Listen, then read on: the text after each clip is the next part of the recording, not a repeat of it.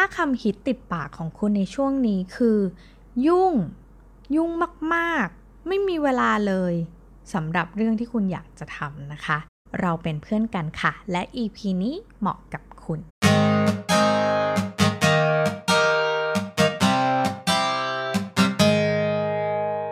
สวัสดีค่ะ ขอต้อนรับคุณผู้ฟังทุกท่านนะคะ เข้าสู่ Keep Me Busy Podcast เพราะชีวิตคือการทดลองใน EP ที่ 68 นะคะ EP นี้เนี่ยก็จะมาชวนคุยในเรื่องของประสบการณ์ส่วนตัวของคนที่ไม่มีเวลากันค่ะ ต้องบอกว่าจริง ๆ แล้วเนี่ยนะคะ หลาย ๆ สำนักหรือว่าหลาย ๆคำพูดเนี่ยเขาบอกว่าคำว่าไม่มีเวลา เฮ้ย เรายุ่งตลอด เรายุ่งมาก ๆ ช่วงนี้นะคะ มันมักจะเป็นข้ออ้างสำหรับคนที่ไม่อยากจะทำอะไรสักอย่างหนึ่งอย่างจริงจัง เพราะว่าเวลาที่ เราเนี่ยรู้สึกว่าสิ่งนั้นสำคัญแล้วก็จำเป็นเนี่ยนะคะ เราจะมีเวลาสำหรับมันเสมอนะคะ ถ้าคุณคิดว่าคุณอยากจะมีหุ่นดีจริง ๆ แบบไม่ได้แล้วอะ่ะ ฉันจะต้องหุ่นดีอะ่ะ ฉันจะต้องแบบมีซิกแพคอะ่ะ คุณจะมีเวลาไปออกกำลังกาย คุณจะมีเวลาสำหรับการเตรียมอาหารคลีนกว่าเดิมที่คุณเคยกิน หรือ ถ้าคุณรู้สึกปวดท้องอยากเข้าห้องน้ำมาก ๆ ต่อให้คุณยุ่งแค่ไหนคุณก็จะปลีกเวลาไปเข้าห้องน้ำได้ เพราะมันจำเป็นจริง ๆ แล้วมันจะต้องเข้าเดี๋ยวนี้ เพราะไม่งั้นจะเกิดเรื่องที่ใหญ่ขึ้นกว่าเดิมนะคะพอเรามาคิดได้แบบนี้เราก็จะรู้สึกว่า เออจริง คือเราอะถ้าเรารู้สึกว่าเฮ้ยมันสำคัญ มันจำเป็นมันจะต้องทำแล้ว หรือมันใกล้เดทไลน์แล้วอะ ผลงานเราจะถูกผลิตออกมาได้ทันทีเลยนะคะ เพราะมันจำเป็นจริง ๆ แล้วบางทีมันก็สำคัญมากจริง ๆ จนเราไม่สามารถที่จะละเลยหรือหาข้ออ้างมาได้แล้ว ก่อนหน้านี้เนี่ยต้องบอกว่าเอมเนี่ยทำงานอย่างเดียวเลยนะคะทำงานพอเลิกงานหมดแรงนะคะ สิ่งที่เกิดขึ้นตามมาก็คือ ไปดูซีรีส์ค่ะ ดูซีรีส์เสร็จนะคะ บางทีตีหนึ่งตีสองก็มีแล้วก็วนลูปค่ะ นอน แล้วก็ทำงาน ดูซีรีส์นอนแล้วก็ทำงานนะคะ เป็นแบบวงจรแบบนี้เรื่อยๆ จนถึงจุดที่มันรู้สึกว่าอิ่มตัวสุดๆแล้วนะคะ มันรู้สึกว่าการทำแบบนี้การดูซีรีส์มันไม่ฟูลฟิลอีกต่อไปแล้ว มันไม่มีความสุขเลย แล้วก็เหมือนมีอะไรค้างคาในใจของเราตลอดเวลา แล้ววันหนึ่งค่ะ อยู่ดีๆ มันก็คิดได้ว่า เฮ้ย เราต้องจัดระเบียบชีวิต ของเราสมัยสักทีหนึ่งนะคะ เพราะว่าถ้าวงจรชีวิตมันยังหมุนไปแบบนี้ไปอีก 1-2 เดือนเนี่ย มันต้องไม่ไหวแน่ ๆนะคะ ทั้งร่างกายแล้วก็จิตใจด้วย ที่นี้สิ่งที่เริ่มทำแล้วก็คิดว่าอยากจะกลับมาอยู่กับตัวเองนะคะ แล้วก็พิจารณาเป็นอันดับแรกเลยว่า เฮ้ยสิ่งไหน คือสิ่งที่เราควรทำนะคะ ก็เลยเริ่มจากการพิจารณาก่อนว่าอะไรที่มันกินเวลา ชีวิตของเรามาก ๆ บ้างนะคะอะแน่นอนเรื่องงานนะคะ ซึ่งงานบางทีมันเลือกไม่ได้ บางทีมันแบบมันมันมันต้องทำนะคะ เพราะฉะนั้นอะเราก็จะพยายามไม่แตกกับเรื่องงาน ทีนี้เราก็เลยมาดูว่าอะแล้วถ้าเป็นเรื่องที่เราทำเพื่อตัวเองล่ะ มันเป็นเรื่องอะไรบ้างที่มันกินเวลาชีวิตเราเยอะ ๆคำตอบก็คือทีวีค่ะ ดูทีวีไม่ว่าจะเป็นดูซีรีส์นะคะ ฝรั่งเกาหลีนะคะ มาให้หมดนะคะ ดูครบนะคะ ไม่เคยตกขบวนกับใครเขาสักเรื่องเดียวเลยนะคะ รวมถึง YouTube นะคะ ทั้งร้านกินร้านพาเที่ยวโดยเฉพาะในช่วงที่แบบไปเที่ยวไม่ได้ ออกไปกินข้างนอกไม่ได้เนี่ยนะคะ YouTube ก็ถือว่าเป็นอะไรที่แบบชุบชูจิตใจให้รู้สึกมีความสุข นะคะ เหมือนได้เที่ยวทิปกินทิปกับเขาไปด้วยแบบนี้นะคะ ดูคนแรกๆเสมอ เพราะว่าเราได้กดกระดิ่งและสับตะไคร้ต่างๆ ไปเรียบร้อยแล้วนะคะ เพราะฉะนั้นเราก็จะไม่พลาดการติดตามช่องใด ๆ ที่เป็นห้องช่องโปรดของเราเลยนะคะ ราะฉะนั้นโอ้โหเวลาที่เราดูทีวีมันแบบมากมายมหาศาลเหลือเกินนะคะ บางทีแบบเลิกงานทุ่มหนึ่งนะคะ ก็เริ่มดูตั้งแต่ทุ่มหนึ่งจนถึงเที่ยงคืนจนถึงตีหนึ่งนะคะ บางทีแบบลากยาวถึงตีสองก็เคยมีมาแล้วนะคะอะพอเรารู้อย่างนี้นะคะ เราก็โอเค หลังเลิกงานเกือบร้อยเปอร์เซ็นต์ถูกไปกับ การใช้ไปกับทีวีนะคะ ก็จ้องตาสีแบบจอสี่เหลี่ยมไป ทีนี้ค่ะ พอมันไม่มีเวลาสำหรับเรื่องอื่น ๆ แล้วอาหารการกินนะคะ เราก็สั่ง food delivery มานะคะ จนรู้สึกว่าใกล้คนเป็นง่อยขึ้นมาทุกทีนะคะ คืออยากจะทำอะไรก็กดสั่งเดลิเวอรี่มา ประหยัดเวลาค่ะ ประหยัดเวลามากแล้วก็มีเวลาดูซีรีส์แบบจุใจจริง ๆ ทีนี้ค่ะ เวลาที่สิ้นเดือนมาค่ะ เห็นบิลค่าอาหารนะคะ ที่เราสั่งอาหารแบบ food delivery ไปก็เหงื่อตกนะคะ เพราะว่ามีหลายพันนะคะ พันกลางๆ บางทีก็พันไปปลายก็มีนะคะเราก็เลยรู้สึกว่าเฮ้ยจริงๆ ไม่ได้สั่งเยอะเลยนะต่อวันนะคะ แต่ว่าเราไม่รู้ว่าเฮ้ยบางทีเราก็สั่งเช้ากลางวันเย็นกลางวันเย็น หรือว่าเย็นหนักๆอย่างเงี้ยนะคะ ก็มีเหมือนกัน เพื่อที่จะได้ประหยัดเวลานะคะ เราไม่ทำอย่างอื่นเลย นอกจากการเฮ้ยติดซีรีส์จริงๆ ทีนี้เนี่ยพอมาดูอย่างเงี้ยโอ้โห ไม่ว่าจะเป็น work view นะคะ จากผลจากการที่นอนน้อย การทำงานมันก็จะเหนื่อยๆคิดลบๆ ตลอดเวลาเลยว่าโอ้ไม่ค่อยมีแรงเลยเหนื่อยจังอะไรเงี้ยทั้งที่จริงๆงานเนี่ยมันยังไม่ได้ทำอะไรเยอะแยะเลยนะคะ บางทีทำไปสองสามอย่างก็รู้สึกว่าเออเหนื่อยไม่มีแรงแล้วนะคะ อันนี้กระทบกับ work view แน่นอนนะคะ life view แน่นอนค่ะ มีอยู่วิวเดียวก็คือวิวดูทีวีนั่นเองนะคะ ก็ work life ก็ไม่ balance แล้วนะคะ ไหนจะ financial view อีกต่างหากนะคะ ที่แบบบางทีมีของอยู่ในตู้เย็นก็ไม่ทำกินนะคะ ก็ทิ้งนะคะ ก็สั่งอาหารข้างนอกมากินโหบิลก็แบบเหงื่อตกอย่างที่บอกไปนะคะ financial view ก็ไม่ดีนะคะพอใช้ชีวิตแบบนี้มันก็โอเคไม่ได้ละจ้ะแม่ ทีนี้เราก็รู้แล้วนะคะว่าปัญหาก้อนใหญ่ ๆ ของเราเนี่ย มันคือการที่ใช้เวลาไปกับการดูทีวี เยอะๆนะคะ อะแก้ปัญหาแบบเร็วๆ หรือว่าที่เรียกว่า quick win ก็คืออทำก็คือไม่หักดิบตัวเองค่ะ ก็ยังดูอยู่นะคะซีรีส์แต่ว่าก็ขอสมัครเป็นทีมดูสดแทนนะคะ ถ้าซีรีส์ยาวๆ เนี่ย เราค้นพบว่าเป็นซีรีส์ที่มาครบทุก 16 ตอน 20 ตอนแล้วเรียบร้อยเนี่ยสองสาวันเราก็ดูจบนะคะ เนื่องจากเราขยันดูมากจริง ๆ ทีนี้เราจะทำยังไงเพื่อให้จำกัด การดูของเรานะคะ เอ็มก็เลยเลือกดูซีรีส์ที่เป็นทีมดูสดก็คือ มาสัปดาห์ละ 2 วันนะคะ ก็จะจำกัดเวลาการดูไปได้ก็คือวันละ 1 ชั่วโมงเท่านั้นนะคะ ก็คือเหมือนแบบเออเลิกงานทำอย่างอื่นแล้วเนี่ยอะหชั่วโมงก็ให้เวลากับตัวเองนะคะ ก็รู้สึกว่าอะพอเริ่มเป็นทีมดูสดแล้วเนี่ยทรมานใจ นิดหน่อยนะคะ กับการที่แบบเฮ้ยต้องรอต้องรอสัปดาห์หน้า แต่รู้สึกว่าเราได้เวลาชีวิตกลับมาแบบมหาศาลเลยนะคะ ทีนี้ก็พอเรารู้แล้วว่าโอเคเราได้เวลากลับมาจากการที่เราไปจัดสรรเวลาของตัวเองมา มันก็ถึงเวลาที่เราต้องเผชิญหน้ากับสิ่งที่เราค้างค้างอยู่ แล้วก็ดินพอกหางหมูไว้นะคะ เอ็มก็เลยเริ่มทำ to do list นะคะ ซึ่งโดยปกติทำ to do list อยู่แล้วด้วยการทำแบบเกี่ยวกับเรื่องงานนะคะ ก็จะอ่าเราต้องทำอันนั้นอันนี้อยู่แล้วนะคะทำในเทโลบ้างสำหรับงานที่เป็นโปรเจกต์ของตัวเอง ทีนี้เรื่องงานเนี่ย มันค่อนข้างจะลงตัวกับการทำ to do list อยู่ละ แต่ว่าเอมอะมีโพสต์อิทที่เป็น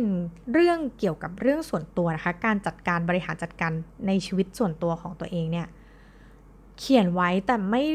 มีเครื่องหมายติ๊กถูกเลยนะคะ สักอันเดียวก็คือ เดือนหนึ่งผ่านไปแล้วเดือนที่ 1 เดือนที่ 2 เดือนที่ 3 เดือนที่ 4 ซึ่งเห็นให้ชัดก็คือการขอคืนภาษีนั่นเองนะคะ ตั้งตั้งใจตั้งแต่เดือนหนึ่งนะคะ ก็เพิ่งมาสะสางชีวิตตัวเองเสร็จก็คือ เดือน 5 นี่เองนะคะ ก็คือผ่านไปแล้วแบบ 5 เดือนเต็มๆ ในการที่จะขอคืนภาษีนะคะ อันนี้ก็คือเหมือนละเลยตัวเองสุดๆไปเลยนะคะ ทีนี้ก็เลยอะละเราก็เลยมาทำ personal to do list กันนะคะว่าเราต้องทำอะไรบ้างนะคะ ก็ list ออกมา ซึ่งเรื่องส่วนตัวต้องบอกว่าโหกองไว้แบบกองไว้นะคะ ตั้งใจจะโยกเงินจากกองนั้นมากองนี้อะอันนี้อันที่หนึ่ง ยกยกเลิกเงินบริจาคในบางรายการ ซ่อมบ้านจัดการรถขอคืนภาษีทำบัญชีบริษัท จัดการบัญชีการเงินหรืออะไรต่างๆ ของตัวเองนะคะ ก็เขียนมาให้หมด แล้วก็รวมถึงงานที่ค้างอยู่ก่อนหน้านี้นะคะ ก็คือการทำเวิร์กช็อปนะคะเวิร์กช็อปก็มี list ว่าเออจะทำอันนั้นอันนี้ทำ live talk ที่เป็น how to podcast 101 นะคะ ก็ list เอาไว้ ทีนี้เนี่ยพอแบบเป็นเรื่องที่มันต้อง relate กับคนอื่น เราก็มักจะรีบทำเช่นงานเวิร์กช็อปอะต้องรีบทำเพราะมันถึงเวลาแล้วใกล้แล้วนะคะพอมันเริ่มมีเครื่องหมายติ๊กในเรื่องของที่เป็น personal นะคะ เรื่องที่เราแบบนอกเหนือจากงานประจำของตัวเอง พอมันเริ่มมีติ๊กถูกเรารู้สึกว่าเหมือนสบายใจไปทีละเปลาะทีละเปลาะนะคะอะพอเรื่องเวิร์กช็อป ติ๊กออกนะคะ เรื่องทำ how to how to podcast 101 เริ่มติ๊กออก เราเริ่มรู้สึกว่า เฮ้ยจริง ๆ แล้วอะเราสามารถทำสิ่งเหล่านี้ในวันเสาร์อาทิตย์ ได้อย่างมีประสิทธิภาพมาก ๆ เลยนะคะ ก็เลยจัดการหาช่วงเวลาที่จะเป็น me time สำหรับการจัดการบริหารจัดการชีวิตตัวเอง ในช่วงของวันเสาร์เช้านะคะ ตื่นมาก็ทำเลยนะคะ เพราะว่าเรารู้สึกว่าเฮ้ยตอนเช้ามันยังเฟรชอยู่ ตื่นมากินอาหารเช้า แล้วก็อาบน้ำอะไรให้เรียบร้อย แล้วก็เริ่มทำงานนะคะ เราขอเรียกมันว่าการทำงานส่วนตัว ทีนี้พอเราให้เวลากับการทำงานส่วนตัวของตัวเองแล้วอะค่ะ มันก็จะเริ่มจัดการไปได้หลาย ๆ เรื่องนะคะ และล่าสุดเอ็มเพิ่งจัดการโพสต์อิทที่ตัวเองเขียนไว้ทั้งหมดนะคะ เรียบร้อยภายในสัปดาห์ที่ผ่านมา รวมถึงการได้เงินภาษีคืนแล้วเรียบร้อยนะคะ ซึ่งดีใจมากกลับมาเป็นคนมีเงินอีกครั้งหนึ่งนะคะ ก็รู้สึกว่าโห ถ้าแบบทำตั้งแต่เดือนหนึ่งนี้เป็นเป็นคนรวยตั้งแต่แบบต้นปีเลยนะคะ ไม่ต้องรอถึงกลางกลางปี ก็เลยรู้สึกว่าโอเค พอมันแบบจัดการชีวิตของตัวเองได้ดีขึ้นแล้วอะเราก็เริ่มจะสามารถที่จะไปดูแลคนอื่นต่อไปได้นะคะ เอ็มไม่แน่ใจว่าคนคุณผู้ฟังเคยเป็นเหมือนกันหรือเปล่าก็คือว่า เวลาที่ เราจะต้องทำอะไรสักอย่างหนึ่งอะและเราไม่ได้จดมันลงไปว่าเขียนมันลงไปว่าเนี่ยคือสิ่งที่เราต้องทำเนี่ย สมองเรามันจะกลับมาวนกับเรื่องเดิมเสมอเสมอเลยนะคะ แบบเฮ้ยเช่นแบบเอ้ยอันนี้ต้องซื้ออันนี้ พอไม่ได้จดลงไปก็ต้องกลับมาวนทำอะไรไปสักพักหนึ่งก็จะแบบกลับมาวนอุ้ยต้องซื้ออันนี้นะคะ สุดท้ายก็พยายามเอา noise นะคะในหัวของตัวเองแบบนี้ออกมาด้วยการเขียน post it โดยที่แยกนะคะว่า อันนี้คือเรื่องงานคือสีหนึ่งนะคะ เรื่องส่วนตัวคือสีหนึ่งสิ่งที่ต้องทำแบบจิปาถะหรือว่าการสิ่งที่ต้องทำเพื่อคนอื่น เช่น ซื้อของให้คุณแม่นั่นนี่นู่นนะคะเราก็แยกมาอีกสีหนึ่งเพื่อที่เราจะได้จัดการมันเป็นเรื่องๆแล้วพอนึกได้ก็คือ post it มันอยู่ใกล้ตัวอยู่แล้ว ก็เขียนออกมาได้เลยนะคะ ทีนี้เนี่ยมันรู้สึกว่าเฮ้ยบริหารจัดการแบบมันดี พอมันมีการติ๊กถูกขีดค่าออกว่าอันนี้ทำแล้วเนี่ยนะคะ มันเป็นความสุขอย่างหนึ่งนะคะ พอเราเริ่มเก็บเครื่องหมายถูกได้ มากขึ้นเรื่อยๆ แล้วก็เฮ้ยโพสต์อิทที่มันเคยเยอะแยะมากมายไก่กองมันถูกเคลียร์ออกเนี่ยมันทำให้เรารู้สึกว่าเออสบายใจมากขึ้นนะคะ เพราะฉะนั้นเนี่ยตอนนี้ก็เลยกลายเป็นคนห่วงแหนเวลาการ จัดการเรื่องส่วนตัวของตัวเองมากยิ่งขึ้นอย่างที่เอมบอกนะคะ ก็คือแบบช่วงเสาร์เช้า เอมก็จะเริ่มจากสิ่งที่เรารู้สึกว่ายากสุดๆก่อนเป็นอันดับแรกเลยนะคะ นั่นก็คือ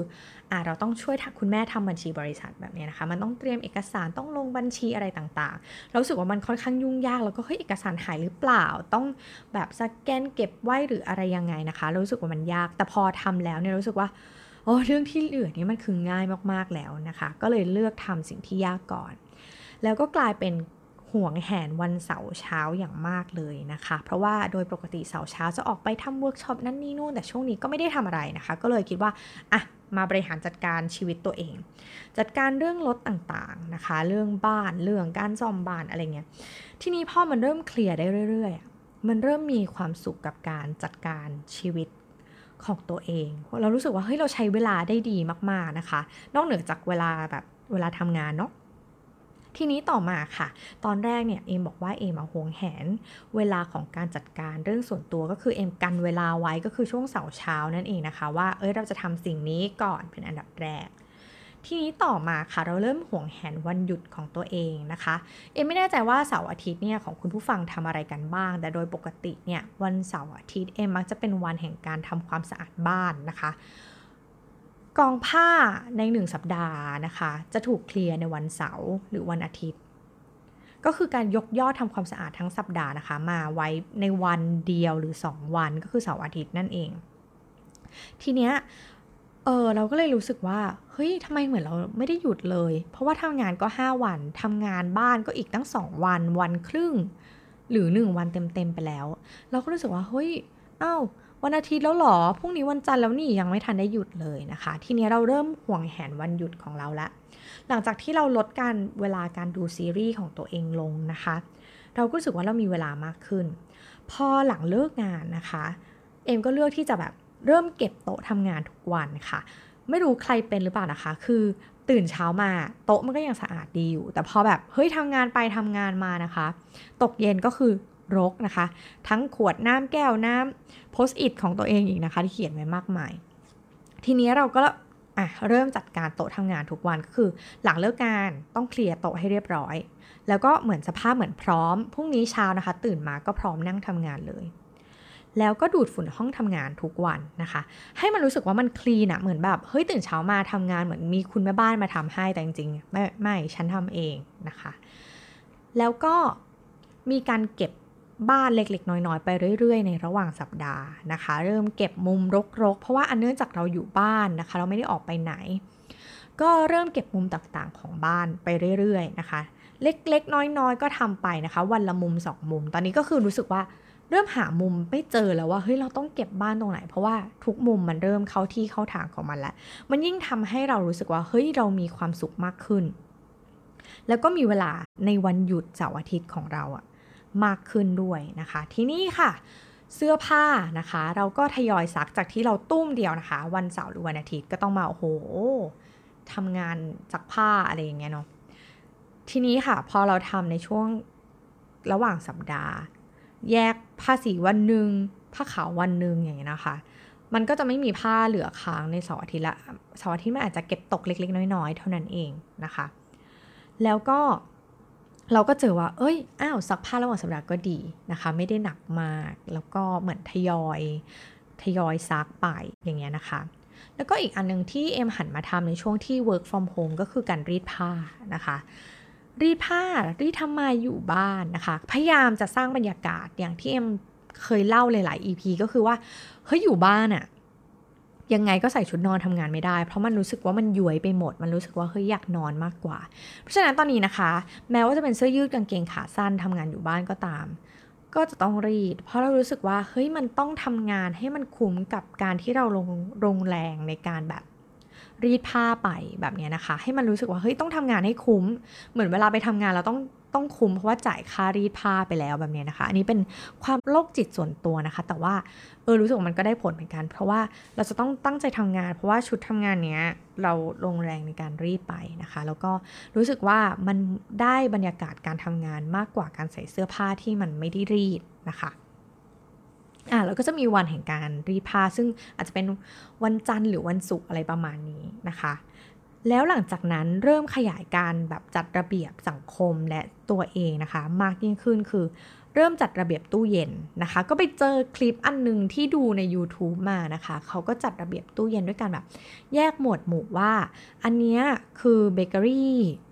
อันนี้คือซอส อันนี้คือเครื่องดื่มหรืออะไรอย่างเงี้ยนะคะ เพื่อให้เราได้รู้ว่า อ๋อ ถ้าจะไปหาของเนี่ยนะคะ แบบประเภทเนี้ยให้ไปหาตรงนี้นะคะ เพราะเอ็มมีปัญหาเหมือนกันนะคะ ขนาด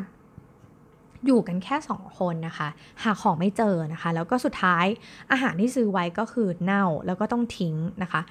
พอเราจัดระเบียบตู้เย็นอะสิ่งที่เราได้คืออะไร สิ่งที่เราได้ก็คือเรารู้แล้วว่า อาหารที่มันควรจะ กินวันนี้มันอยู่ตรงไหน และอาหารประเภทไหนมีและอันไหนที่หมดแล้วนะคะ มันเหมือนได้เช็คสต็อกในตู้เย็นของตัวเองตลอดเวลา ซึ่งสิ่งที่ดีตามมาหลังจากที่การจัดหมวดหมู่ในตู้เย็นของตัวเองแล้วเนี่ยก็เจอว่าลดฟู้ดเวสได้เยอะนะคะ ก็คือแบบพวกขยะคือเวลาเวลาที่เราต้องทิ้งอาหารเนี่ย เรารู้สึกว่าเรานอกจากเสียดายเงินแล้วอะรู้สึกว่าเสียดาย ของ เพราะว่าแบบผักอะค่ะ กว่าจะเขาจะปลูกมาได้ เนื้อสัตว์นะคะ เขาก็ตายมาให้เราแล้วนะคะ ยังจะเอาไปทิ้งอีกนะคะ เหมือนแบบเรารู้สึกว่าเออมันเสียดาย เพราะฉะนั้นเนี่ยพอตั้งแต่จัดระเบียบตู้เย็นแบบนี้เนี่ยต้องเรียกว่าทิ้งอาหารที่ไม่ได้กินอะคะ่ะน้อยมากๆ แล้วเรายังรู้ได้อีกว่าเฮ้ยอันเนี้ยจะหมดอายุอะไรเมื่อไหร่นะคะ แล้วพอแยกจัดหมวดหมู่ในตู้เย็นแล้วมันเริ่มแบบมีการ เอาวัตถุดิบต่างๆ ที่เราซื้อมาค่ะ เริ่มมาจัดระเบียบเหมือนกันเริ่มใส่กล่องนะคะ เช่นสมมติว่าเฮ้ยเราจะทำกับข้าวในสัปดาห์นี้เราก็จะมีการแพลนว่า เอ้ยอาหารที่เราจะทำเนี่ยมันจะทำอะไรบ้างนะคะ แล้วก็คิดเมนูไป แล้วก็เวลาที่ไปซื้อของเนี่ยเราก็จะรู้แล้วว่าต้องซื้ออะไรบ้าง ก็ประหยัดเวลาไปอีกนะคะ พอซื้อของกลับมาเนี่ยเราก็จะเริ่มแยกเนื้อสัตว์นะคะ หมักเนื้อสัตว์ก่อน อันไหนที่แบบ เราคิดว่า เอ้ยอีกสักพักกว่าเราจะทำ ก็เก็บเข้าช่องฟรีซในพอชั่นที่เออคิดว่าเนี่ยจะทำในอีกแบบหนึ่งอาทิตย์อะไรอย่างเงี้ยนะคะ แต่อันไหนที่จะใช้เลยนะคะใน 1-2 วันเนี่ยก็จะไว้ในช่องใส เพราะฉะนั้นเนื้อสัตว์อะค่ะจากที่แบบต้องทิ้งบ่อยๆ ตอนนี้ก็คือไม่ต้องทิ้งแล้วนะคะ แล้วก็แบ่งสัดส่วนอะไรให้มันพอใช้พอดี รวมถึงการล้างผักแล้วก็หั่นผักเตรียมไว้นะคะ ก็ดีมากสะดวกมากแล้วก็ลดการสั่งพวกฟู้ดเดลิเวอรี่ไปได้เยอะเพราะว่ามันลดเวลาในการปรุงอาหารนะคะ ตอนเย็นเนี่ยด้วยความที่ไม่ค่อยได้แบบช่วงหลังๆ ก็ไม่ค่อยได้กินอะไรที่เป็นคาร์บอะไรเยอะๆ ก็จะทำเป็นน้ำซุปอะไรเงี้ยซึ่งมันง่ายมากนะคะ โยนทุกอย่างลงในหม้อแล้วก็ปิดฝาเท่านั้นเอง มันก็เลยแบบเออประหยัดเวลาแล้วก็ประหยัดเงินด้วยนะคะ ไม่เหลือทิ้ง อันนี้รู้สึกแบบ อยากจะเล่ามากๆในเรื่องของการจัดระเบียบตู้เย็นนะคะ มันดีมากจริง ๆ ลองไปดูนะคะ มีหลายคลิปมากๆ โดยเฉพาะคุณคลิปแม่บ้านญี่ปุ่นนะคะ คือจัดระเบียบแล้วโอ้โหรู้สึกว่าตู้เย็นดีงาม เป็นระเบียบมากๆ แถมแบบมันยังรู้ด้วยว่าอะไรควรจะกินวันไหนอะไรตอนไหนนะคะ แล้วก็ไม่เหลือทิ้ง อันเนี้ยแบบแนะนำเลยนะคะ ทีนี้พอมันเริ่มจัดระเบียบตู้เย็นมันก็จะมาถึงการจัดระเบียบหนังสือนะคะ หนังสือเนี่ยก็จัดอยู่แล้วแต่ว่าเราก็เริ่มจัดหมวดหมู่ อะไรต่างๆนะคะ ทีนี้มันทำแล้วมันก็เริ่มลามมาถึงการจัดเอกสารต่างๆ แบบ เคยเป็นไหมคะว่า เอ้ยหาใบวารันตีของแบบเครื่องใช้ไฟฟ้าไม่เจอ อะไรแบบนี้มันก็เลยทำให้เรารู้สึกว่าเออมันต้องจัดระเบียบพอจัดระเบียบแล้วเวลากลับมาหา มันก็ยังจำได้ว่าเอ้ยคุ้นๆว่าเคยจัดไว้ตรงนี้ อันนี้นะคะมันก็เลยทำให้เฮ้ยไม่น่าเชื่อเลยนะคะ เวลาที่เราเสียไปไปกับการดูซีรีส์อะ พอแบบลดเวลามันได้ มันสามารถมาทำสิ่งเหล่านี้ได้ในช่วงระหว่างสัปดาห์ ทีนี้ค่ะมันก็เลยกลับมาแล้วก็เริ่มรู้สึกมีความสุขกับชีวิตมากขึ้น รู้สึกว่าเรามีแรงมากขึ้นในการที่แบบเราจะไปทำสิ่งอื่น ๆ แล้วอีกอย่างหนึ่งเราเอาเวลาเนี้ยมาทำสิ่งเหล่านี้ได้อะด้วยเวลาเท่ากันกับการดูซีรีส์เลยนะคะ อันนี้ต้องบอกว่าเฮ้ยติดจริง ๆ แล้วก็มีปัญหาชีวิตตรงนี้จริง ๆ นะคะ ทีนี้พอทำแบบนี้แล้วก็รู้สึกว่า เอ้ยดี ก็เลยมีเวลาค่ะ กลับไปอ่านหนังสือเก่าๆ แล้วก็ short note เก่าๆ ที่ตัวเองเคยทำไว้นะคะ แล้วมันก็ดันไป relate กับอันนึง ซึ่งเคยไปเข้าคอร์สเรียนก็คือ Designing Your Life กับ Professor Bill Burnett นะคะ ที่บินมาสอนที่เมืองไทย อันนี้มันคือการ ปรับ energy ในตลอดสัปดาห์ของตัวเองนะคะ ซึ่งดันไปตรงกับเออหนังสือของอาจารย์พอดีเลยนะคะ ก็คือการแบบพยายามปรับ energy อันไหนที่มันรู้สึกว่า energy มันลบนะคะในระหว่างสัปดาห์ ก็ลองไปหา energy ที่มันบวกๆเข้ามาในระหว่างสัปดาห์สิมันจะได้รู้สึกหลากหลาย แล้วมันก็จะได้แบบ สลับอารมณ์ สลับพลังงานที่ลบที่บวกเข้าไว้ด้วยกัน มันก็เลยจะทำให้เราอะมีความสุขมากยิ่งขึ้นนะคะ อันนี้ถ้าใครสนใจก็ไปอ่านหนังสือเพิ่มเติมได้นะคะพอมันทำแบบนี้มันกลายเป็นว่าเป็นการปรับอารมณ์ ปรับพลังงานของตัวเองแบบเคยทำอะไรเดิมๆซ้ำๆอะ่ะมันต้องเบื่อมันต้องแบบเหนื่อยเป็นธรรมดาทำงานอย่างเดียวดูซีรีส์อย่างเดียวแล้วก็นอน มันมีแค่นี้เอง energy มันแบบ มันชวนให้แบบรู้สึกลบๆมาก ๆเลยนะคะ แต่พอเรามาทำอะไรแบบเนี้ยมีความแปลกใหม่ตลอดสัปดาห์นะคะ ก็รู้สึกว่าโอ้โห พลังงานคืนมาแม้ว่าจะทำหลายสิ่งอย่างมากนะคะ แต่ว่ามันกลับทำให้เรารู้สึกมีความสุขมากขึ้น แค่เราสลับพลังงาน แค่นี้เองค่ะ สลับอะไรที่เราชอบกับอะไรที่เราไม่ชอบ อันไหนที่ยากอันไหนที่ง่ายเนี่ยมันกลายเป็นว่าทำให้ทุกเรื่อง ง่ายขึ้น มีความสุขมากขึ้นนะคะ แล้วอีกห่วงแหนหนึ่งนะคะ ที่ช่วงนี้ห่วงแหนมากก็คือ ห่วงแหนเวลาหลังเลิกงานค่ะ เอ็มเชื่อว่าคนที่ work from home ช่วงนี้นะคะต้องเป็นเหมือนกันก็คือ เอ้ยทำไปเรื่อยๆ ก็แบบเออเลิกงานแล้วก็ไม่รู้จะทำอะไร หรือว่าเออทำไปเรื่อย ๆ ก็อยู่บ้านก็ไม่ได้รีบต้องรีบไปไหนอย่างเงี้ยนะคะ ซึ่งเอ็มก็เป็นคนทำงานแบบเรื่อยๆอะทำไปทำไปเรื่อยๆ จะกี่ทุ่มก็ ทำไปเรื่อยๆนะคะ แต่ที่ทำไปเรื่อยๆ ก็สลับแบบดูหนังฟังเพลงอะไรสลับไปหลังเลิกงานด้วยนะคะ ทีนี้พอทำไปเรื่อยๆ ก็แบบรู้สึกว่ามันควรจะคัดออฟว่างานมันควรจะเสร็จสักกี่โมงนะคะ ก็เลยคัดว่าอย่างดึกที่สุดคือหนึ่งทุ่มนะคะ แต่ถ้าวันไหนที่รู้สึกล้าแล้วเนี่ยหกโมงก็จะเลิกนะคะ เลิกมาทำอะไร ก็อย่างที่บอกนะคะ พอแบบเราอะ prep วัตถุดิบในการทำอาหารไว้แล้วสำหรับมื้อเย็นนะคะ มันก็ง่ายเลย ก็คือแบบไปปรุงอาหารไว้ก่อนในระหว่างที่รอน้ำซุปนะคะ สุกเข้าที่ดี 30 นาทีถึง 1 ชั่วโมงค่ะ ตอนนี้ก็หันมาออกกำลังกายนะคะ ก็มา cardio มา weight training นะคะ ไปกับยูทูบเบอร์นะคะ จากที่ไม่เคยรู้จักเบเบ้เลยนะคะ ตอนนี้ก็รู้จักเบเบ้แล้วนะคะ ก็รู้สึกว่า เบเบ้ fit routine กันทุกวันนะคะ รู้สึกว่าความรู้สึกของการแบบโดยปกติเรายืดเหยียดโยคะอย่างเดียวนะคะ ก็รู้สึกว่าแข็งแรงประมาณนึง แต่ว่าพอต้องมา cardio หนักๆบ้างนะคะ มา weight training หนักๆบ้างก็รู้สึกว่า เฮ้ย มันมีความสุขมากๆ ตอนที่เหงื่อเราออกแบบสุดๆนะคะ แบบหน้าแดงแล้วก็แบบพอเต้นแล้วแบบเส้นเลือดที่หน้ามันแบบกระตุกปุบปุบปุบปุบแบบนี้นะคะ มันมีความสุขมากแล้วก็โดยเฉพาะเหงื่อ ออกเยอะๆ มันยิ่งทำให้เรารู้สึกแบบเฮ้ยมีความสุขแล้วก็เฟรชมากๆนะคะ กลายเป็นว่าตอนนี้ค่ะก็เสพติดนะคะ หลังเลิกงานก็จะห่วงแหนมากก็คือ ยังไงก็ตามนะคะจะจะต้องออกกำลังกายก่อน แม้ว่าพอออกกำลังกายเสร็จแล้วจะต้องมานั่งทำงาน ก็ยังรู้สึกดีว่าเอออย่างน้อยอะ่ะเราให้รางวัลชีวิตด้วยการแบบ ไปทำให้ตัวเองเหงื่อออกเรียบร้อยแล้วนะคะ มันเหมือนได้แบบเอนโดฟินกลับมาจากการออกกำลังกายนะคะ จากที่เคยเต้นแบบ 10 นาทีก็คือเหนื่อยแล้วนะคะ รู้สึกว่าโหทำไมทุกคนเก่งจังเลย ออกกำลังกายแบบนี้ได้เป็น 1 ชั่วโมงเลยนะคะ ตอนนี้เราแบบเริ่มไต่มาที่ 30 นาทีบ้างนะคะ สลับกับ 60 นาทีบ้างแบบเนี้ยก็เราก็เลยรู้สึกว่า